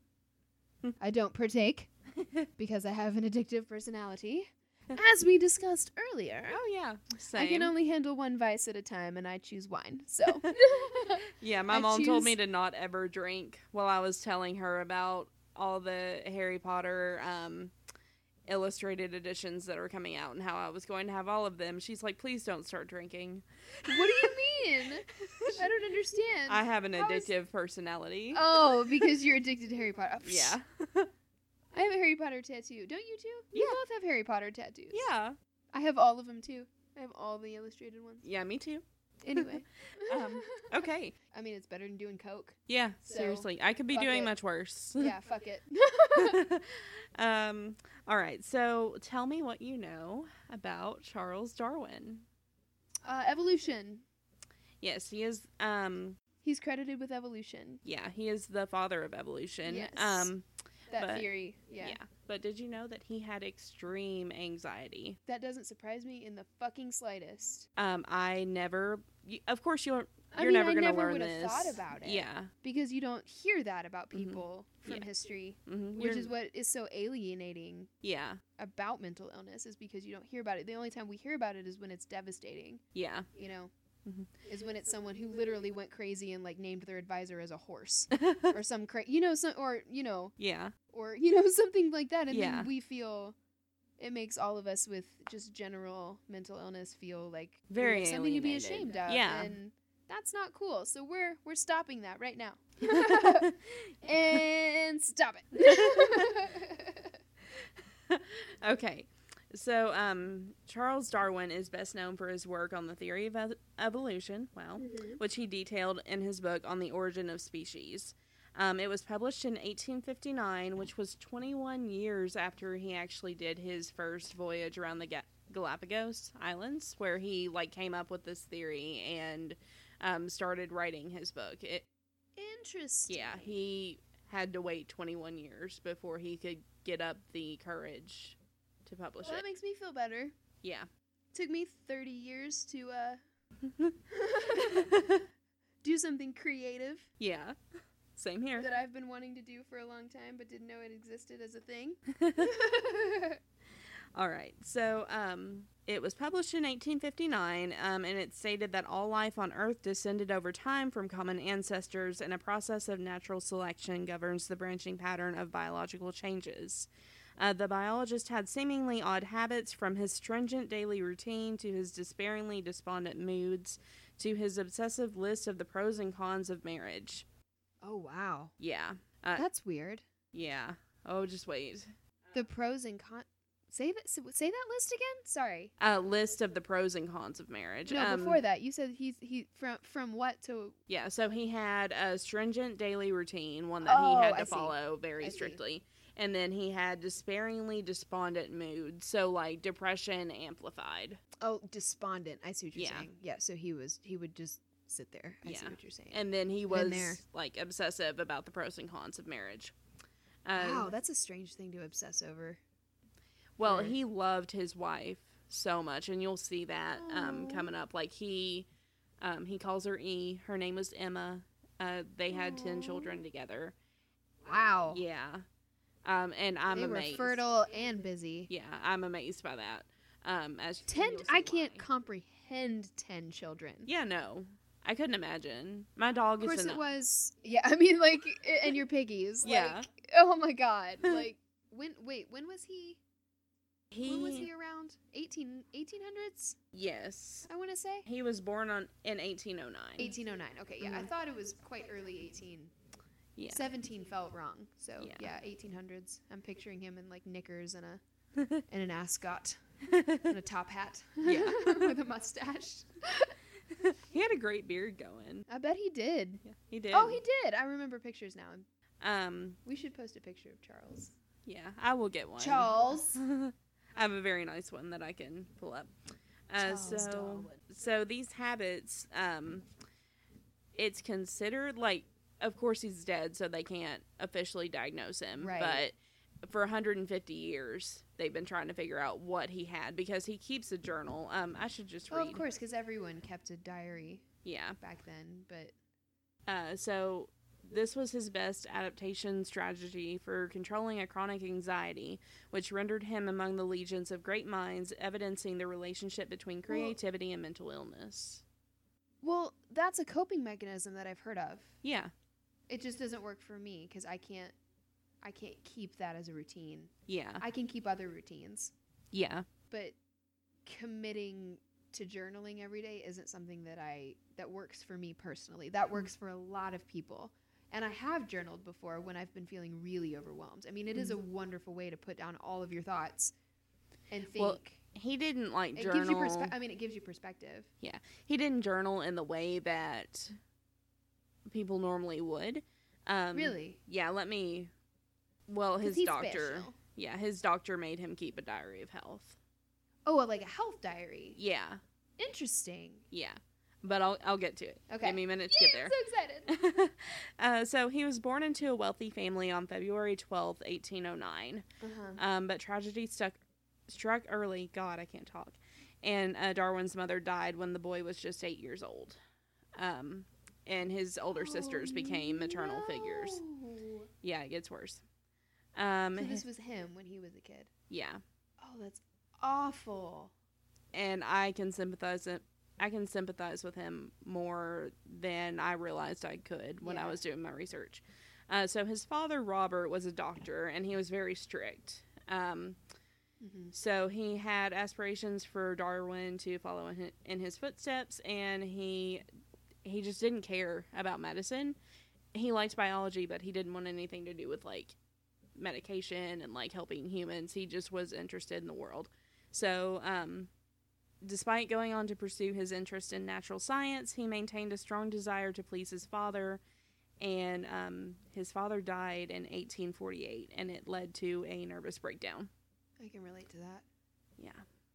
I mean, Um, whether I want to admit it or not, my parents' opinion of me is very, it's still very much a thing. I mean, that's why I've been, I, I, I just came out of a cloud when I finally got this new job yeah, because I've been so ashamed, feeling like I'm a disappointment to them and stuff. And I've even said that out loud, like, oh, I won't be a disappointment to you anymore because I have this job now. And they're like, whatever made you think that? And I've, it, it just, it snapped me out of it and made me realize that I was 100% projecting it. yeah, You know what I'm saying? Just because they don't say that they're proud of me doesn't mean that they're not. that well, it doesn't mean that I'm repulsive or a disappointment just because they don't say I, that they're proud of me all the time. You know what I'm saying? yeah, It's just I mean, it's just very much ingrained in me. I, I don't want them to feel like they've wasted wasted time. wasted time or wasted their money or you know because I'm not a teacher anymore and I'm not I'm still using my degree very much and I always have even when I was didn't have this particular job or wasn't doing this which is clearly language and theater but um, Yeah. you know I mean anxiety right Yeah. am I right anxiety am I right merch idea Oh, God, yeah. if that ever happens oh God, please. Um, and just some dude like shrugging underneath someone draw that please um, okay. I might need to stop yeah. with this Chardonnay. Um, so switch to water. so before starting his five-year voyage aboard the HMS Beagle, and that's what he used to go around the Galapagos Islands, and you His know, boat was named Beagle. it was Aw, that's adorable. right. Um, so he was. I didn't know how much I liked Charles Darwin. I know, me neither. wow. Yeah. Uh, so he would experience like anxiety attacks, headaches, and eczema type skin irritations. Wow. Um, and historians think that it was psychosomatic because he was just so fucking nervous all the time. I mean, yeah, I broke out in hives. Yeah. I get blotchy and stuff. That's crazy. Wow. Yeah. Um, so going back to Scott Stossel, he My eczema does flare up when I'm stressed. Now that I think about it. yeah, it's probably psychosomatic. Wow. Yeah. Sorry, connecting the dots for the first time here, y'all. Okay, so um, earlier I mentioned, or I read a definition by Scott Stossel, and he wrote a book called In My Age of Anxiety Fear, Hope, Dread, and the Search for Peace of Mind. wow, that sounds like an incredible book. I know, I really want to read it because this read guy is awesome. Yeah. Um, it's his sweeping mental health memoir. Um, explores our culture of anxiety and its costs. Um, so he examines Darwin specifically. Okay. Um, he It examines. sounds like it touches on kind of what I was talking about too. Yeah. Uh, he Because exa- the cost isn't just monetary. yeah. Oh. Sorry, that got deep. Anyway. It's okay. so he uh, starts looking at Darwin's diaries and letters, um, proposing that the reason the great scientist spent a good third of his waking hours on the beagle in bed or sick, um, as well as the cause of his life his lifelong laundry list of medical symptoms was his struggle with anxiety. Oh my gosh! I were- didn't realize it- how sick he was. Like he was Does it say what his sick. symptoms were? Was he like throwing up? Oh, Oh, shit. it's I'm about to get into it. So, um observers going back to Aristotle, um and Sigmund Freud and um William and Hem- Henry James, like they have all had really bad anxiety that flared up and like Wow. it just See, we never learn about that shit in social studies Mhm. when we're all stressed to the max and full of hormones. Fuck. yeah. Yeah, I they would would paid attention. Yeah, they would get they would literally get the shits because they would be so nervous. Um which I've had that. yeah, which and, Before I had my interview to be a teacher, I had the worst diarrhea of my life. Oh my god. Hi, students, if you're listening. I know you're following us on Instagram. Just to let you Former know, fun fact. Um, so basically, to summarize, everyone who did something worthwhile ended up with the shits from anxiety. wow. So, um, but for debilitate, wow, debilitating nervous stomach complaints, nothing compares to that which afflicted poor Charles Darwin, who spent decades of his life prostrated by his upset stomach. Stomach. Wow, I can't talk. Oh, no. Yeah. Um, I guess he didn't. Go ahead. Sorry, I should stop asking because I'm sure you're going to get to it. I guess he didn't try any kind of like herbal remedies for it, like valerian root or peppermint or anything like natural, like from the 1800s or anything. I'm gonna get to it. Yeah. Okay. See, I should stop. Yeah. um, so Darwin was extremely sick because of his overpowering anxiety. Of course. Right. Uh, and they think that that's why his influential studies of human emotion were of such intense interest to him. See, I didn't know that. All you hear about is the evolution thing. yeah, he he's so cool. I mean, We need to study that more. yeah, I know. Um, so Stossel points to a diary of health that the scientist kept for six years between the ages of 40 and 46 at the urging of his physician because they could not figure it out. Um, he filed dozens of, or he filled dozens of pages with uh, complaints like chronic fatigue, severe stomach pain and flatulence, frequent vomiting. Sorry. I know. I'm 12. doctor, doctor, I'm farting so much. I just have nervous farts. I'm so sorry. It's not funny. oh, it's oh, fine. Oh, God. It's fine. I I had to not giggle. I'll be the 12 year old, even though I'm older. Um, My stomach hurts and I can't stop farting.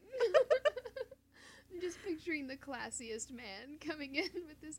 I'm just, doctor, I'm farting a lot.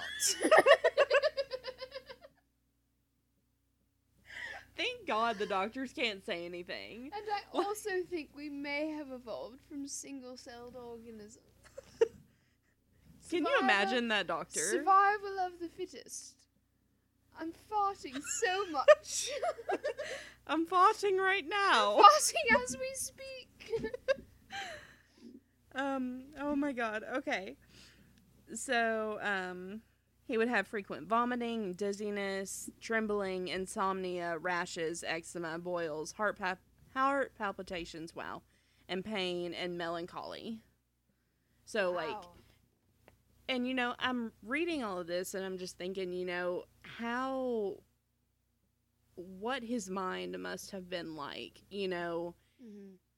how crazy it was to like see what he saw and be able to put together this theory of evolution that was going to change the way we looked Well, at he was everything. clearly incredibly intelligent and self-aware. yeah.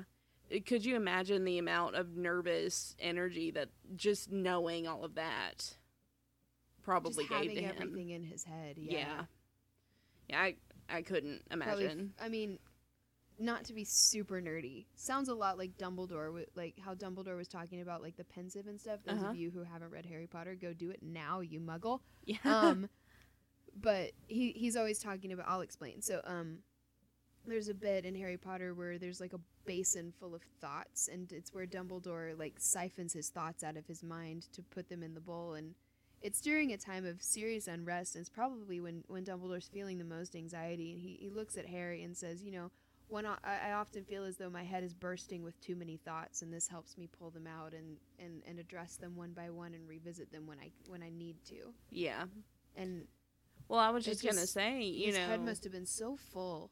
yeah, the brilliant people of our of our generation or of our lifetimes like Mhm. just you know you always you think of the pin like the spikes you know the the main the highlights of, of the people who really are the most influential and who really hold so much so much creativity and so much i don't know i don't know where what i'm trying to say but just think of how brilliant he was and to Oh, yeah. know or think you know to theorize the way that he did is is on par with a with a greek philosophers oh yeah, you know what i'm saying it's just whether Yeah. you agree with him or not you have to admit that it's quite brilliant yeah, and it just it makes me really sad. Um, you know, reading all, like I had no idea. I just thought that he was somebody that I didn't like because I had to learn. Right. he made me learn learn things. about him in science. yeah. Um, so okay. In 1865, so this is six years after he um, publishes The Origin of Species. Um, okay, so he's 56 at this time, and he writes a letter to another physician, uh, jo- John Chapman, okay outlining the multitude of symptoms that had bedeviled him for decades. bedeviled Isn't that a beautiful word? lovely Yeah. i'm gonna use that i've been feeling bedeviled by the shits and and many many faults today Oh my god. You're not going to let that go. That's so funny. I'm sorry. I'm glad I could make you laugh though. I mean, think about how much Charles Darwin is idolized, and that's Yeah. just. I'm sorry. It's not funny that he was experiencing this much anxiety, but it is funny to think about someone who we've idealized so much having chronic farts. Oh, oh my god. Yeah, you're not wrong.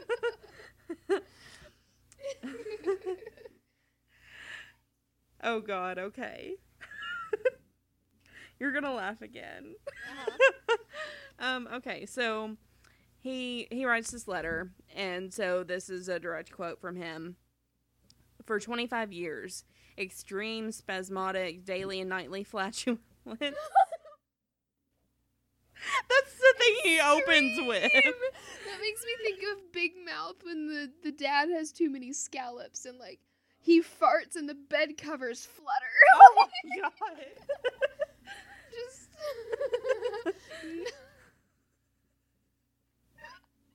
Could you imagine 25 years of that? no. Of scallop farts? No. I wouldn't. oh man. If I were his wife, I would be like, honey, you gotta get that under control. Honey, you gotta see a doctor. you have to. you have to, or I'm leaving you. I'm leaving. The farts are too much, Charles. They're too much. Um, okay. Occasional vomiting on two occasions prolonged during months. Vomiting preceded by shivering, hysterical crying, dying sensations or half faint, and copious ver- and very pallid urine. I mean, that sounds like a panic attack to me. I don't know about the urine thing. That seems unrelated, but I don't know. So now vomiting in every passage of flatulence preceded by ringing of ears, treading on air and vision, nervousness when E leaves me. So E refers to his wife Emma. Yeah. Yeah, he loved her very dearly, and she had his ten children, so she must have loved him too. I mean, I hope so. Like, yeah, I would. Yeah, I would hope. There's probably not much written about her. Yeah, of course not. She was just the wife, yeah, according to history, of course. I'm just kidding. I don't know. She probably just did a diary or something. So he was really frustrated because he had been to dozens of physicians, like including his own father, and no one had been able to help him.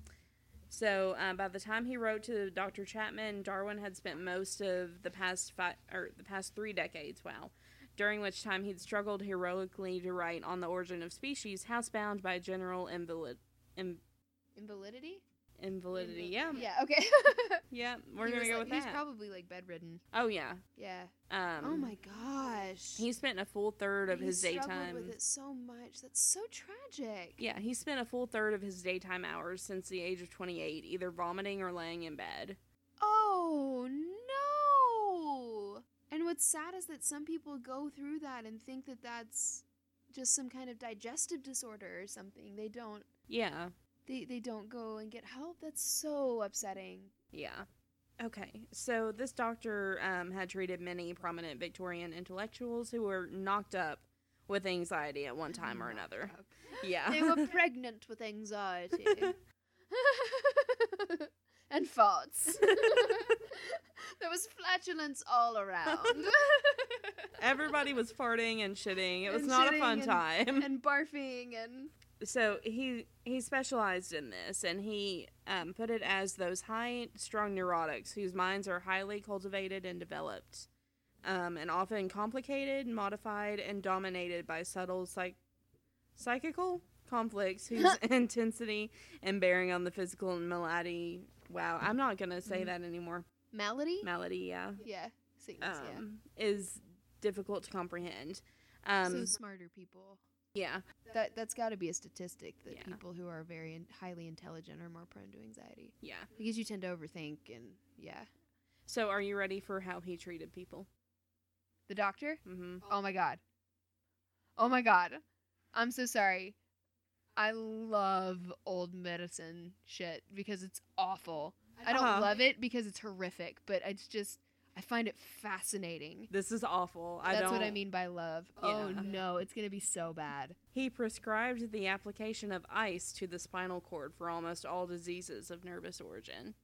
So he like he went to the central nervous system and was like, "Hmm, if I put ice on this, Like Maybe- to cool down. yeah, Like literally. Is this where we get that phrase? Because I will lose my shit. probably, Hey, go cool down. yeah, Oh, uh huh, oh my god. I can't handle that. yeah, Poor doctor was doing his best, but damn. yeah." So he comes out to the country estate in late May 1865, and Darwin spent several. says, Charlie, we must just we must bathe you in ice because you're just such a tight ball of nerves. oh yes, And your farts are driving your wife insane. Oh god. okay, so um he spent several hours each day over the next several months encased in ice. So oh, literally, just I was kidding. Oh my god. They actually encased like encased stuck him. him in an ice bath. Yeah. I don't know how he didn't get frostbite and That's die. horrific. I can't Yeah. even think of athletes do that shit. I mean, it's a common thing. They u- they use that method now that I think about it for hundreds of years in psych wards. yeah. Ice baths was a thing for a long time. I couldn't imagine. So he composed crucial crucial sections of the variation of animals and plants under domestication with ice bags packed around his spine. Yeah, so he did a lot of writing while he and was he was still able to function. Yeah. I mean, that speaks to his dri- his creative drive and his need to get these thoughts out. Mm-hmm. Well, um, surprise, surprise, that didn't work. no, Uh, so, um, being really cold doesn't help your anxiety. yeah. So it burns a lot of calories, though. Yeah. um, his family and himself like really enjoyed this doctor, but they were like, okay, well, this We're isn't working. results. Yeah. yeah. And so they sent him home. So, um, oh no. yeah. So I think that was pretty much the last thing that he tried. Um, Charles Darwin. So he didn't try any kind of like herbal remedy or. Not that I could see. Oh, that's so sad. Yeah.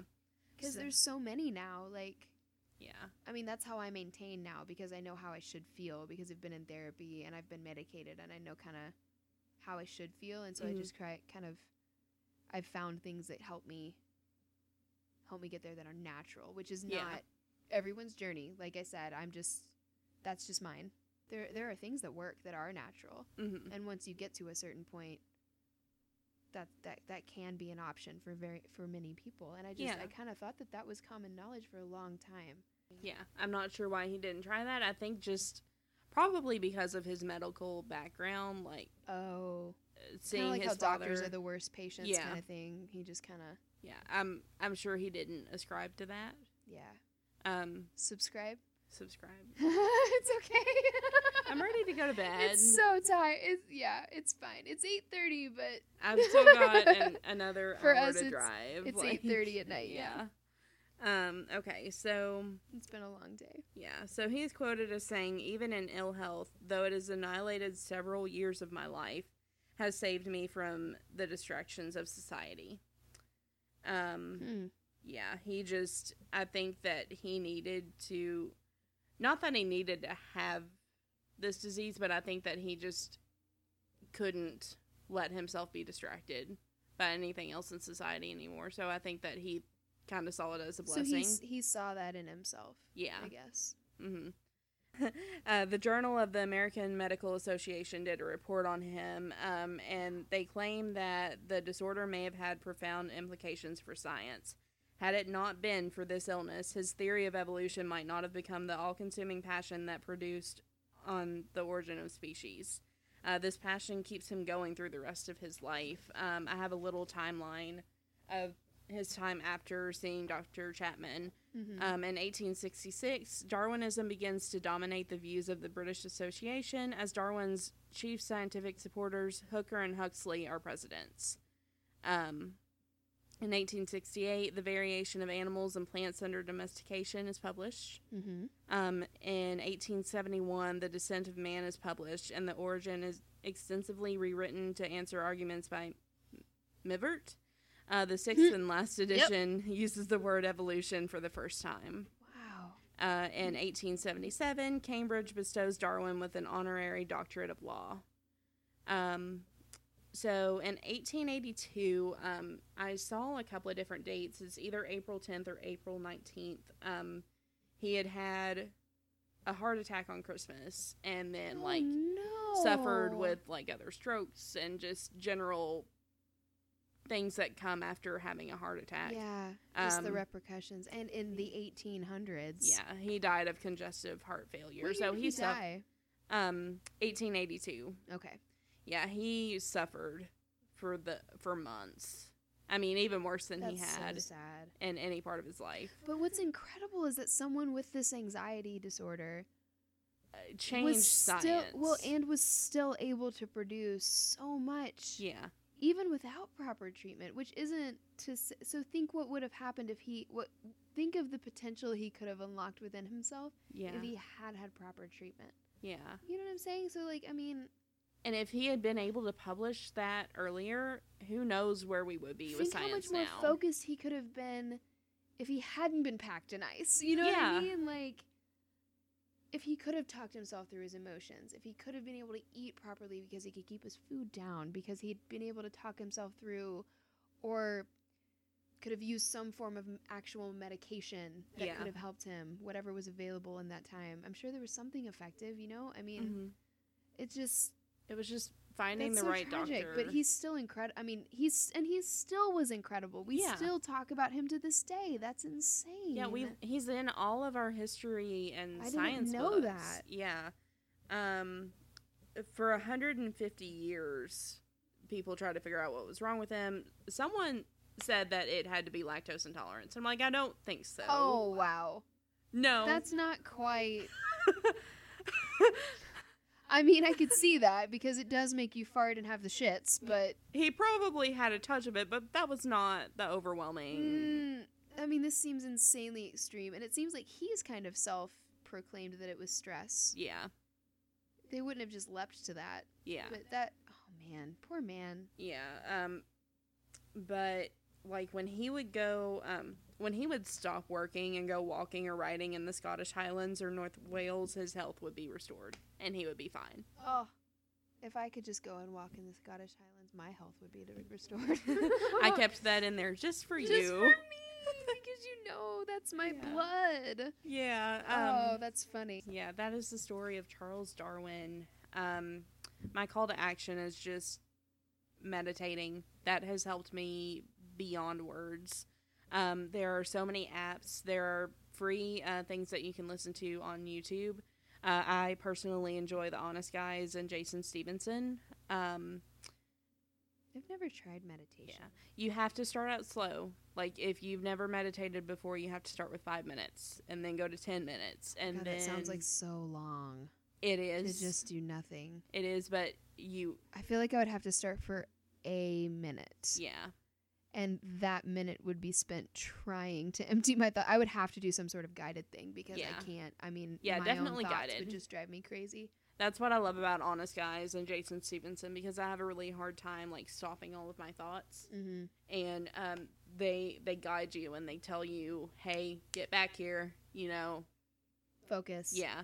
That's amazing. Yeah, um and like stress toys are really awesome. Um I my favorite is the fidget dice toy, which is like all those different things that you can click and turn on and off and like play with Mhm. uh, just in your hand and like not bother anybody else and just um most importantly just channel that nervous or anxious energy into your or out of your body, like get it out of you Mhm. and into something else like creating or exercising or analyzing.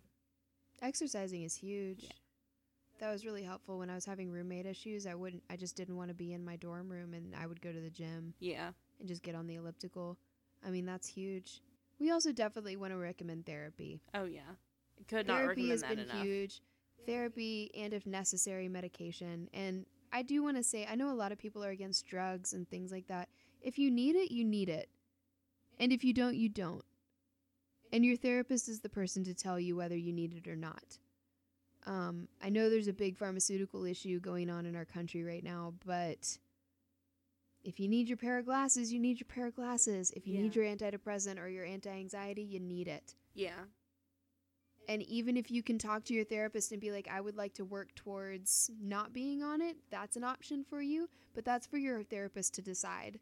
And there's no shame in needing to be on it forever. There's Mhm. no shame in needing to be on it for a week. There's no shame in it. We all need help sometimes. And we just want everyone to know that you're not alone and you are not a monster. And you're not a monster. See you next Um, week. Oh wait a minute, we Oh. forgot ladies' night. Oh, shoot, ladies' night. Ladies' night. I thought you were closing. I'm sorry. Sorry, I just that felt right. it did feel right. It was beautiful. Um, That was our closing, but we want to do a ladies' night question because those are fun, and uh, we want to cheer ourselves up. uh, you get to roll the dice. All right. All right, let's see. Two. Question two. All right. Oh God. I'm so excited What's the most childish thing that you own? that I own. Uh huh. I personally, or that's in my house. You personally. Hmm. See, I don't consider them childish though. I have, I collect those pop vinyl figures, Oh, I love those. Yeah, I have a ton um, of them. and I have a bunch of action figures. Every t- whenever I unpack them, my mom's like, "You're an adult, Carrie," and I mean, I laugh it off because Yeah. I, I mean, it. I mean, it's just who I am. But, um, I used to own some Monster High DVDs Very nice. from work as well. I own a lot of Harry Potter fanware. yeah. I mean, my purse is Harry Potter. I mean, if we were talking about in my house, my husband collects old video games, so I have a fuck ton of Nintendo, like Super Nintendo games. I have a Sega Genesis. I think we have an Atari. I have all three of those classic systems that have been released Oh, nice. right there on my TV that we can see. I've got a Super Nintendo, a PlayStation, and I don't know what that other one is, but it's something. yeah. uh, probably a Nintendo and a Super Nintendo. Yeah. He'll kill me when he listens to this, but that's fine. Well, I wouldn't even consider those things childish anymore because No, I everybody. See, that's what I'm saying. I don't Yeah. know. Oh God. What about you? Can I plead the fifth? No. um. Oh God. Do you have any stuffed animals? Yeah, I have a lot. I have a ton of stuffed animals. All right. Well, this has been Talk Crooked. Yeah. Sorry that this went on for so long, but there's just so much that I didn't want to cut out. Yeah, and we're Um, so excited to talk and- about this. And this, yeah, this is a topic that we both feel really passionately about. So thank you guys so much for listening. And Remember, you are, not, a, monster. Hey guys, thank you for listening to Talk Crooked. Check out our Tumblr blog at Talk Crooked for sources and photos. You can also follow us on Instagram, Twitter, and Facebook at Talk Crooked. You can listen to us on Apple Podcasts, Google Play, and SoundCloud. Please rate, review, and subscribe. We are currently a self-funded podcast, so if you would like to donate and receive a shout-out on air, please visit us at patreon.com slash talkcrooked. Eventually, we will start doing listener episodes. If you have your personal stories related to our previous episodes, email us at talkcrooked at gmail.com. For business inquiries or sponsorships, email us at carrieandkbusiness at gmail.com. Okay, bye.